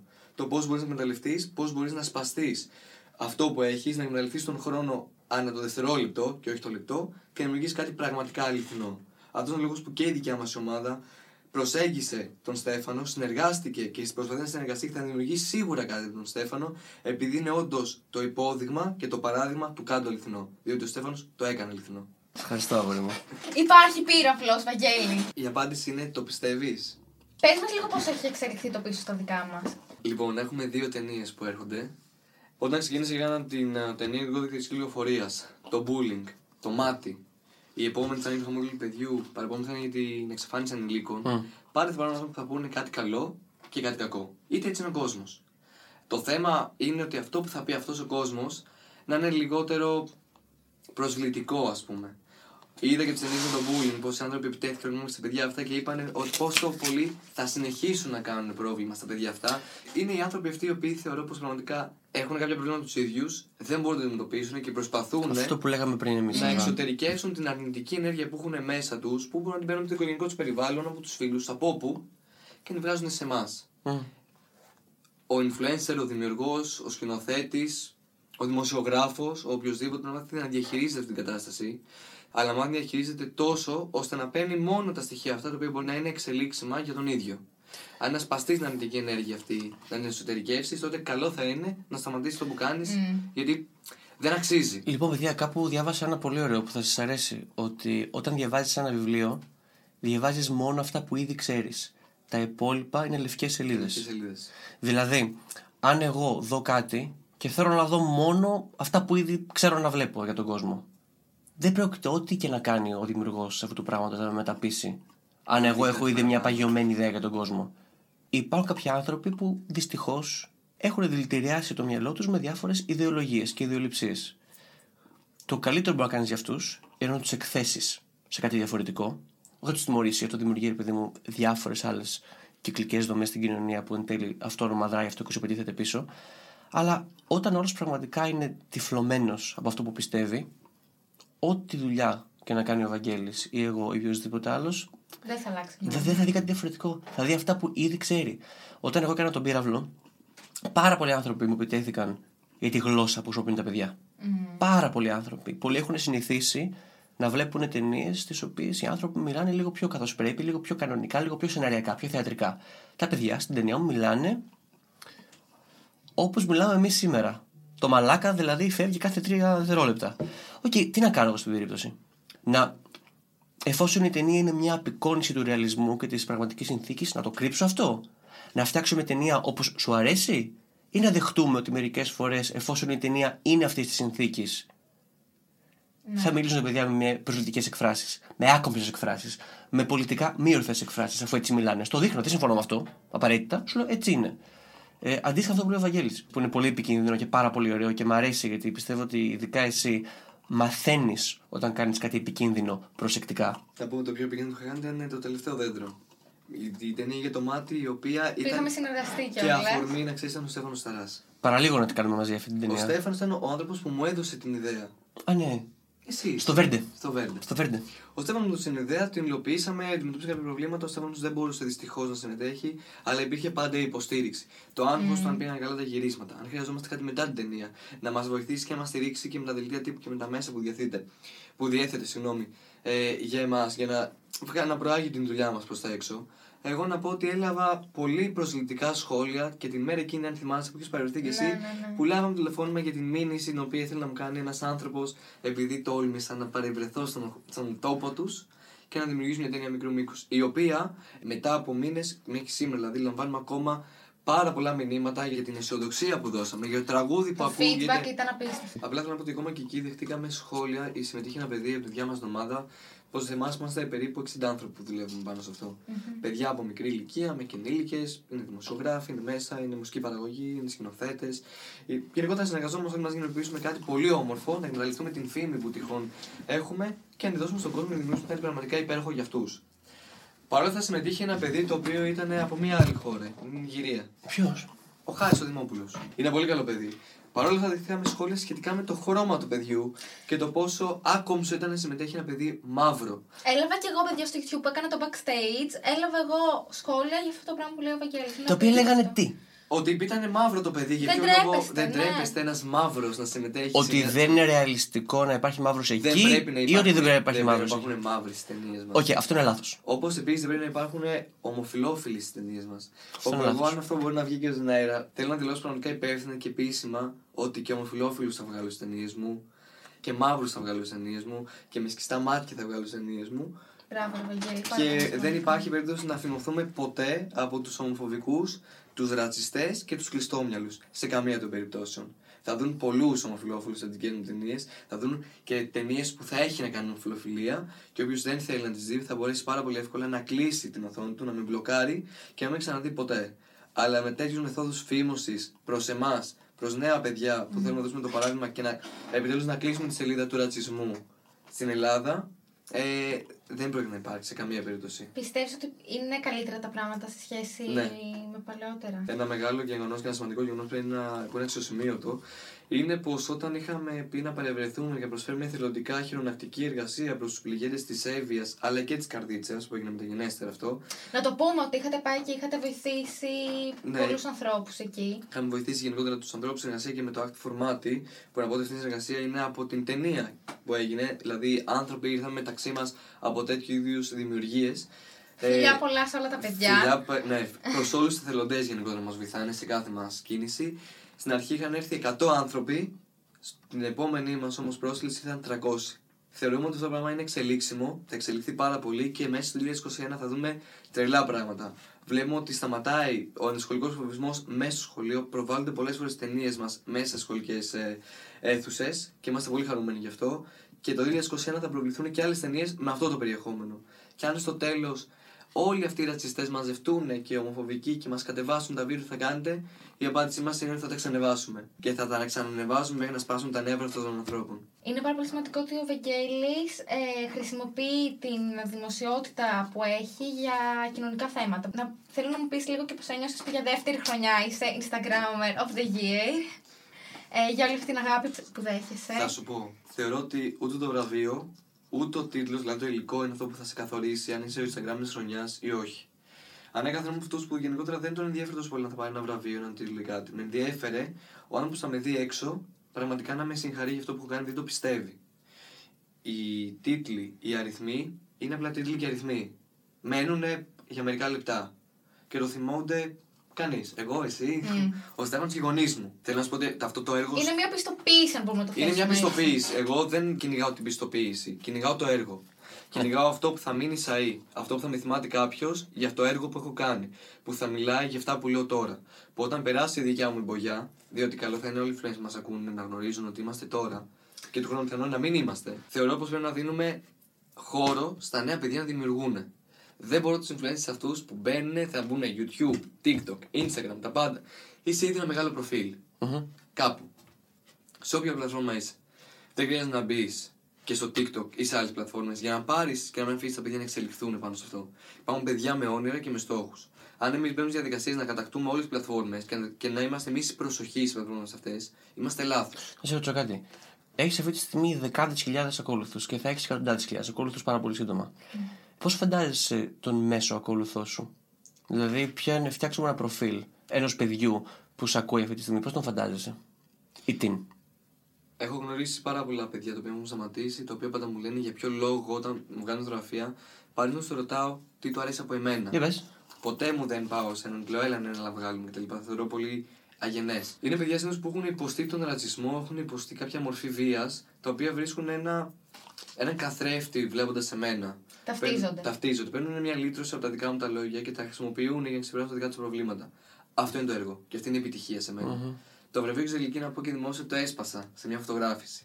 Δεν στεναχωρήθηκα το ένα λεπτό, γιατί ήξερα ότι στο μυαλό του κόσμου και μόνο στην καρδιά τη δικιά μου και στη δικιά τους, μου έδωσαν τον τίτλο. Τώρα, αν το έχω εγώ σαν ομοίωμα, στο σπίτι μου, ή αν το έχω εδώ μέσα, είναι κάτι π- πολύ διαφορετικό.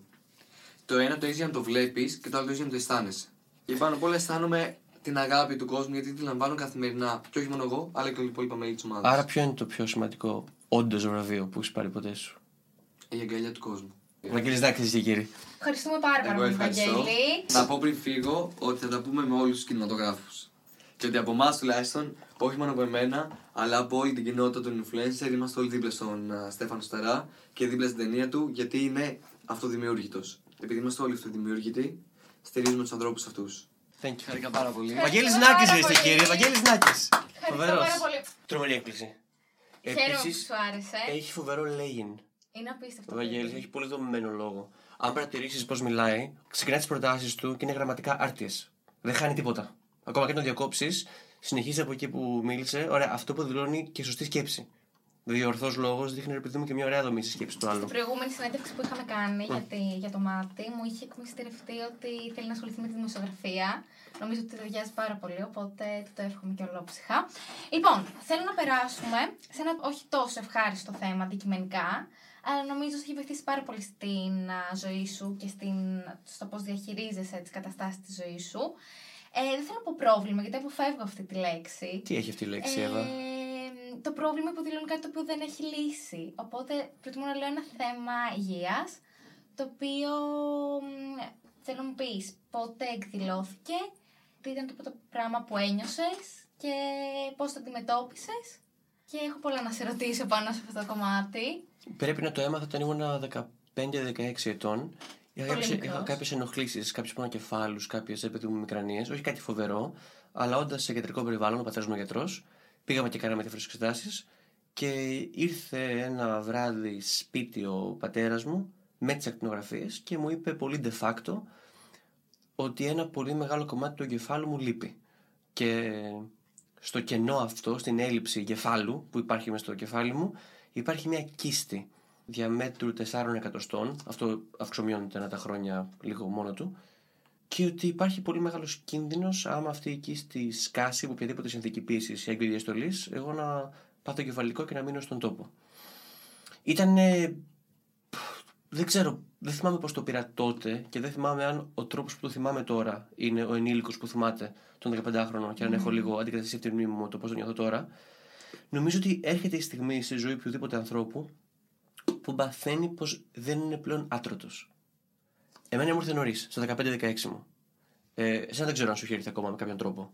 Ελπίζω η υγεία σου να είναι μια χαρά, δεν ξέρω. Κάτι μου σου πει στο τηλέφωνο. Ναι, ε, ένας λόγος που είμαι τόσο χαρούμενη που κάνουμε και αυτή τη συνέντευξη είναι και για αυτή την επαφή μαζί σου είναι γιατί και εγώ σε καταλαβαίνω πάνω σε αυτό το θέμα 100%. Δεν έχω ξαναγνωρίσει έναν άνθρωπο που να έχει κάτι τόσο κοντινό στο δικό μου θέμα υγείας. Γενικά αποφεύγω, ε, γιατί είναι τρία χρόνια που το ξέρω, αλλά γενικά αποφεύγω να μιλάω γι' αυτό.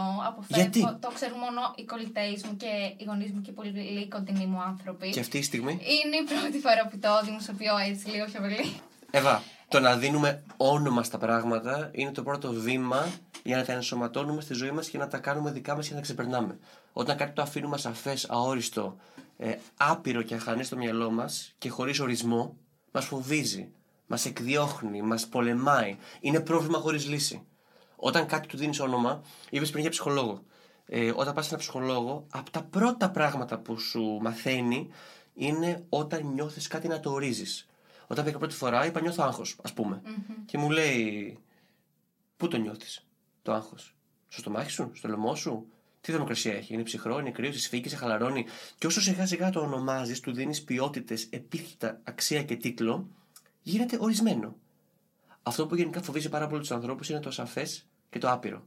Με το που κάτι το ορίσεις και του δώσεις σχήμα και μορφή, δεν το φοβάσαι πια, το αντιμετωπίζεις. Γι' αυτό και. Πολύ βιβλικά θέματα έχω πιάσει σήμερα. Γι' αυτό και ε, το πρώτο πράγμα που είπε ο Θεός στον Αδάμ στην παλιά διαθήκη είναι πήγαινε τώρα και ονόμασε τα ζώα. Άρα, ίσως η πρώτη πράξη του ανθρώπου είναι να ορίσει το άγνωστο με λέξεις, ο λόγος. Εγώ αυτό το πρόβλημα το είχα πριν μιλήσω γι' αυτό πάρα πολλά χρόνια. Και παρέμενε πάντα ένας φόβος.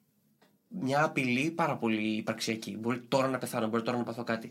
Με το που ξεκίνησα να μιλάω γι' αυτό, έφυγε. Οπότε, welcome. Είσαι Να ο μιλάς. πρώτος άνθρωπος που γνωρίζω που έχει κάτι παρόμοιο και πραγματικά μόλις, γιατί επικοινώνησα μαζί σου για να κάνουμε τη συνέντευξη χωρίς να το γνωρίζω, σε- καθαρά για την ιδιότητά σου ως σκηνοθέτη και μόλις έψαξα και το διαπίστωσα και το είδα, ε, είχα ένα σφίξιμο για μια ολόκληρη μέρα. Λέω, Εύα, το δικό σου θέμα τι είναι, τι μπορείς να πάθεις με αυτό; είναι ακριβώς αυτό όπως το έχεις χαρακτηρίσει εσύ, ε, μ, σαν μια βόμβα που δεν ξέρεις πότε θα κραγεί. Αυτό είναι η καλύτερη περιγραφή που μπορώ να του δώσω και ότι ζεις ουσιαστικά, κυριολεκτικά όμως, την κάθε μέρα σαν να είναι η τελευταία σου. Ξέρεις, πάρα πολλοί άνθρωποι μου λένε ε, γιατί αγχώνεσαι τόσο, είσαι μόνο 23, έχεις κάνει τόσα πράγματα, έχεις τόσα χρόνια μπροστά σου. Για να Ενώ η απάντηση είναι δεν έχω καν. έχω, ποιος δεν ξέρω αν θα έχω Δηλαδή, τόσο χρόνο. Θα κάνω τόσα πιο πολλά από όσα νομίζεις είναι η απάντηση.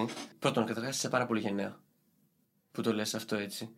Ε, και να πούμε και εδώ πέρα και εγώ και η Εύα ότι οποιοδήποτε πρόβλημα σε απασχολεί στη ζωή σου, ειδικά αν είναι υγείας, μίλα γι' αυτό. Όρισέ το.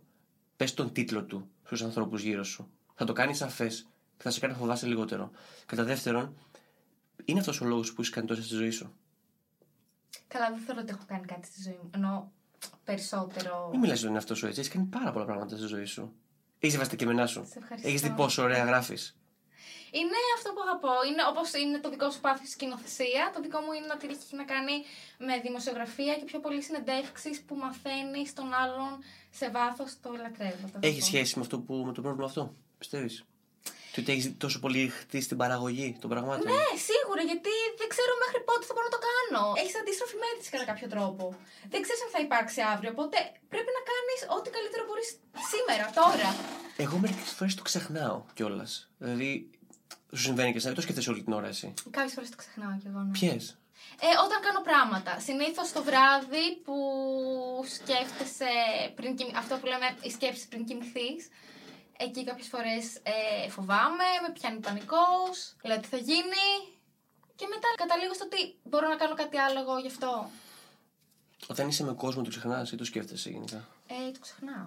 Έρχεται και παρέρχεται. Δηλαδή, ε, όταν είμαστε παιδιά, πιστεύουμε ότι είμαστε άτρωτοι. Ότι δεν πρόκειται τίποτα να μας συμβεί ποτέ. Και μετά όλοι οι άνθρωποι ζουν κάποιο γεγονός που τους υπενθυμίζει πως είμαστε θνητοί, παροδικοί. Ο θάνατος ενός γονέα, ένα πρόβλημα υγείας ενός φίλου ή και δικό σου, το να βλέπεις κάποιον να είναι ευάλωτος και σβήνει εσύ. Όλοι έχουμε μια στιγμή στη ζωή μας, στα 15, στα Γίνεται το 55, Swift. που συνειδητοποιούμε ότι το σώμα μας δεν είναι τέλειο, ότι η ζωή είναι πάρα πολύ ευάλωτη. Όχι αδύναμη, γιατί είμαστε πολύ δυνατοί γενικά το ανθρώπινο είδος. Πιο πολύ προς το θέλουμε να πιστεύουμε, πιστεύω εγώ, αλλά ευάλωτη. Σε εμάς ήρθε απλά πιο γρήγορα. Δηλαδή, εγώ το ήμουν στα 15 μου και είσαι το στα 20 σου. Ναι. Τίποτα άλλο δεν είναι. Απλά είμαστε λίγο πιο. Έχουμε λίγο προφτάσει, επειδή βιαστήκαμε. Και οριμάσαμε νομίζω πιο γρήγορα. Εσύ σίγουρα. Εγώ θα μου δεν ξέρω ακόμα τι κάνω. Ε, θέλω να σε ρωτήσω, πόσο εύκολο είναι να, το- να μιλάς γι' αυτό; Με τόσο ευκολία, δηλαδή εσύ το έχεις, ε, το έχεις ανακοινώσει και στις ομιλίες σου, το έχεις αναλύσει στις ομιλίες σου, ε, με φωτογραφίες, με στοιχεία. Ε, πόσο εύκολο είναι να μιλάς γι' αυτό, δεν φοβάσαι με το χρησιμοποιήσει κάποιος εναντίον σου; Μετά από την πρώτη φορά πάνε εύκολο. Πώς ήταν για σένα τώρα που το έπεσε πρώτη φορά; Τώρα μόλις πώς ένιωσες; Ξέρεις τι είναι τελείως διαφορετικό, γιατί είμαι με έναν άνθρωπο που βιώνει κάτι αντίστοιχο. Που μπορείς να με καταλάβεις. Είσαι Ένας όμως και με άνθρωπος- ένα, δύο, τρία, τέσσερα μικρόφωνα και μία-δύο κάμερες. Ναι. Πώς νιώθεις που το έχεις πει τώρα; Γενικά δεν μου αρέσει η λύπη σε μένα καθόλου. Ενώ σε εμάς αυτό έχει λειτουργήσει σαν κίνητρο για να κάνουμε περισσότερα πράγματα, ε, κάποιος μπορεί να το πάρει από την άσχημη πλευρά. οποία Να το είναι χρησιμοποιήσει για να σε πληγώσει, για να σε υποτιμήσει. Θέλω να μου μιλήσει λίγο για αυτό το κομμάτι, ειδικά στη δουλειά που κάνεις. Ναι. Ε, αν το έχει χρησιμοποιήσει κάποιος αυτό εναντίον σου ή αν έχεις νιώσει κάποιες φορές άβολα γι' αυτό. Ούτε μία φορά. Αλήθεια. Ε, δεν μπορώ να φανταστώ τι σημαίνει να το χρησιμοποιεί αυτό κάποιος άσχημα εναντίον σου. Δεν μπορώ να σκεφτώ κάτι τέτοιο, σαν παράδειγμα. Όποτε έχω μιλήσει γι' αυτό, έχω αντιμετωπιστεί με την πιο συμπονετική κατανόηση, πολύ μακριά από τον νύκτο. Ίσως όταν λέω κατανόηση, δεν εννοώ τη στοργή. Εννοώ ότι επιτέλους κάποιοι με κατάλαβαν. Δεν μπορεί να το καταλάβει. Εγώ γι' αυτό είμαι κάθετη. Αν δεν βιώνεις κάτι ε, παρόμοιο, δεν μπορείς να το καταλάβεις πώ είναι αυτό το Πιστεύεις πράγμα. δηλαδή ότι δεν έχει ικανότητα ο κάθε άνθρωπο να φανταστεί τον εαυτό τους στη θέση είναι κάποιου τελείως άλλου; διαφορετικό να το φαντάζεσαι. Τελείως διαφορετικό. Και να ζεις με αυτό κάθε μέρα, κάθε λεπτό, κάθε δευτερόλεπτο της ζωής σου από τα 15 και από τα 20 μέχρι όταν. Είναι. Δεν μπορεί να το καταλάβει κάποιος αυτό. Για μένα έτσι. Ίσως είμαι λίγο πιο αισιόδοξος. Εγώ πιστεύω ότι ο κάθε άνθρωπος έχει το δικαίωμα να φανταστεί πώς θα ήταν αν ήταν κάποιος άλλος. Οπότε, όσο πιο πολύ εγώ μιλάω γι' αυτό, όσο πιο πολύ το περιγράφω καλά, δίνω την ευκαιρία να με. Με, με, με ενσυναίσθηση και με φαντασία να με καταλάβουν οι άλλοι. Να στο, να στο κάνω λίγο switch around. Εάν οι άλλοι άνθρωποι δεν έχουν καταφέρει να σε κατανοήσουν ακριβώς, ίσως δεν το έχεις περιγράψει και πάρα πολύ καλά. Είναι αυτό που λέγαμε πριν, ότι ίσως εσύ είσαι ο άγων όλων των πραγμάτων που συμβαίνουν στη ζωή σου, μπορεί και όχι. Συμφωνώ ότι εγώ και εσύ που το έχουμε βιώσει αυτό και ξέρουμε το καθημερινό άγχος, είναι πιο γρήγορο να σε καταλάβω. Αλλά άμα το περιγράψεις και σε ανθρώπους που δεν φαντάζεσαι ότι μπορούν να το καταλάβουν, θα εκπλαγείς. Θα σε εκπλήξουν οι φίλοι σου και οι κοντινοί σου άνθρωποι από το πόσο εύκολα θα σε καταλάβουν. Επίσης, αυτό που έκανε παιδιά μόλις η Εύα ήταν πάρα πολύ γενναίο. Με έναν τρόπο πάρα πολύ αυθόρμητο και αληθινό, είπε κάτι το οποίο το κρατάει πάρα πολύ καιρό μέσα της. Δεν ήταν. Αλήθεια, ήταν δύσκολο αυτό που έκανες. Και μπράβο σου και ήταν σημαντική στιγμή. Αν μη τι άλλο, να το πάρουμε όλοι αυτό σαν παράδειγμα, να μην κρύβουμε αυτά που μας τρώνε. Να τα λέμε. Και εάν αυτός σπρώξει μερικούς μακριά, λυπάμαι. Αλλά so be it. Δεν ήταν αυτοί οι άνθρωποι meant to be για να είναι κοντά σου. Και αν φέρει άλλους ανθρώπους κοντά αυτό, so be it. Ήταν meant to be αυτοί να είναι κοντά σου. Και θα σου συμβεί αυτό. Από εδώ και στο εξής είναι η, η διάγνωσή μου. Μπορεί και όχι, αλλά έκανες κάτι πολύ καλό σήμερα. Μπράβο. Σε ευχαριστώ πάρα πολύ. Έχουμε σκίσει σήμερα. Νομίζω Τι με το ότι είναι- Βαγγέλη, τι με. Ναι. Ναι, γιατί έχουμε πολλά κοινά πρώτον. Δεύτερον, κοινούς γνωστούς. Επί της ευκαιρίας, θέλω να περάσουμε στο κομμάτι του QA. Ωραία, οπότε πάμε να δούμε ερωτήσεις που έχουν στείλει ε, στο Max Magazine για εσένα. Ωραία, θα απαντάω όσο πιο γρήγορα και συνεκτικά μπορώ. Τέλεια. Πάμε. Πόσο καιρός σου πήρε για να φτιάξεις ταινία ο Πύραυλο. Πέντε χρόνια. Θα σκηνοθετούσες τηλεοπτική σειρά; Ναι. Αγαπημένος σκηνοθέτης; Φεντερίκο Φελίνη, David Lin, Alfred Hitchcock, Αντρέι Ταρκόφσκι, Ingmar Bergman, Μικαλάτζελο Αντωνιόνι, Αμπάσκια Ροστάμι, Μάρτιν Σκορτσέζε, Φρανσουά Τριφό. Εντάξει, εντάξει, νομίζω είμαστε ok. Γιατί δεν παίζεις τις ταινίες σου και επίσης έχεις ένα κολλημένο ότι είσαι κούκλος. Ευχαριστώ πάρα πολύ. ε, Γιατί δεν παίζεις τις ταινίες σου, αυτή είναι ωραία ερώτηση. ε, πραγματικά είμαι too busy filming them. Είμαι πίσω από την κάμερα όλη την ώρα. Δεν έχω την πολυτέλεια να είμαι και μπροστά και πίσω. Δεν έχει Θα βγει. πρωταγωνιστούσες τη ταινία σου. Ποτέ δεν θα πρωταγωνιστούσα. Δηλαδή μου αρέσει να περιγράφω πράγματα Να τα είσαι οποία πίσω βλέπω της και κάμερας. βιώνω. Ναι. Θα έπαιζε ένα ρόλο δευτερεύοντα. Okay. Ευχαριστούμε τη φίλη μου. Πότε θα δούμε τον πύραυλο στη μεγάλη οθόνη. Ελπίζω την άνοιξη. Τέλεια. Ποιο ήταν το έναυσμά σου για να ασχοληθείς με τη σκηνοθεσία; Το ότι παρατηρώ πάρα πολύ τον κόσμο και μου αρέσει πάρα πάρα πολύ να φαντάζομαι εναλλακτικά σενάρια στις ζωές των άλλων και τη δική μου. Πιστεύεις ότι η σκηνοθεσία στην Ελλάδα είναι ένα επάγγελμα που έχει μέλλον; Ναι. Πιστεύω ότι οτιδήποτε θελήσει να κάνει κάποιος, ανεξάρτητα με το περιβάλλον και τη συνθήκη, άμα ο ίδιος είναι ικανός, αληθινός ε, και ελεύθερος, μπορεί να κάνει ό,τι θέλει. Το μέλλον είναι όλο δικό σου. Θα ξαναπήγαινες Αμερική; Ναι. Πώς έκανες τους φίλους σου να νιώσουν άνετα μπροστά στη κάμερα; Όντας καλός και αληθινός φίλος απέναντί τους. Όντας ειλικρινής. Πόσο πιο δύσκολες είναι οι συνθήκες στην Ελλάδα συγκριτικά με το εξωτερικό; Υπάρχουν δυσκολίες και ευκολίες συγκριτικά με άλλες χώρες αναρρύθμιτες. Το θέμα είναι ότι εσύ πρέπει να ακροβατήσεις τη λεπτή γραμμή του νοήματος μεταξύ χάους και τάξης και να βλέπεις τι είναι χρήσιμο από κάθε συνθήκη που ζεις. Δύσκολα και εύκολα στο χέρι σου είναι όλα αυτά. Να τα αξιοποιήσεις για αυτό που θες. Ποια είναι η αγαπημένη σου ταινία; Ο Λόρενς της Αραβίας. Θα πήγαινε ταξίδι στο φεγγάρι; Εάν ήταν να κάνω γύρισμα εκεί, θα πήγαινα στο φεγγάρι. Θα πήγαινα Τέλεια οπουδήποτε. απάντηση. Και εγώ θα πήγαινα στο φεγγάρι άνετα. Εγώ για γύρισμα, όχι για παραθερισμό. Πότε κατάλαβες ότι θες να ασχοληθείς με τη σκηνοθεσία και πώς; Στα 12-13 μου. Κάνοντας σκετσάκια με φίλους μου και μετά κάνοντας αυτό λίγο πιο επαγγελματικά. Άμα το budget ήταν μεγαλύτερο, θα σκεφτόσουν να προσλάβεις ηθοποιούς; Όχι. Στην επόμενη ταινία μου σίγουρα θα έχω ηθοποιού και budget και τα λοιπα Ο πύραυλος θα μπορούσε να γίνει μόνο όπως έγινε. Ήταν πάρα πολύ δύσκολο να κάνω τον πύραυλο και ήταν πάρα πολύ πιο δύσκολο να φανταστώ ότι κάτι σαν τον πύραυλο μπορεί να γίνει. Νομίζω ότι εδώ πέρα οι φίλοι μας πρέπει να σε ξέρει. Μπορεί να ήσασταν φίλοι πιο παλιά. Σου λείπουν φίλοι σου που δεν κάνετε παρέα πια. Ναι. Ε, αγαπημένο τραγούδι; While my guitar gently weeps του George Harrison από τους Beatles. Θα έμενες ποτέ Αμερική, πότε αποφάσισες να γυρίσεις Ελλάδα; Θα ξαναπεί για Αμερική εάν εκεί γίνει το επόμενο μου project. Πότε κατάλαβες ότι μπορούσες να ασχοληθείς επαγγελματικά με τη σκηνοθεσία; Όταν έκανα το γαλάζιο και πορτοκαλί στα 14 μου. Αν και ακόμα δεν αισθάνομαι ότι έχω ασχοληθεί επαγγελματικά με οτιδήποτε, πιστεύω ότι το αγαπάω πάρα πάρα πολύ και προχωράω πολύ πιο πέρα από τον επαγγελματία. σω είναι κακό αυτό, επειδή ζω συνεχόμενα με αυτό, δεν κάνω ποτέ διάλειμμα. Θα έπρεπε κάποτε να το δω σαν επάγγελμα, αλλά ακόμα είναι πάθος. Από πού αντλείς έμπνευση; Από τα βιβλία που διαβάζω και από τους ανθρώπους που γνωρίζω και από τα μέρη που βλέπω. Ποιο πιστεύεις ότι είναι το μέλλον όλου του industry τώρα που έχουμε πανδημία; Υπομονή.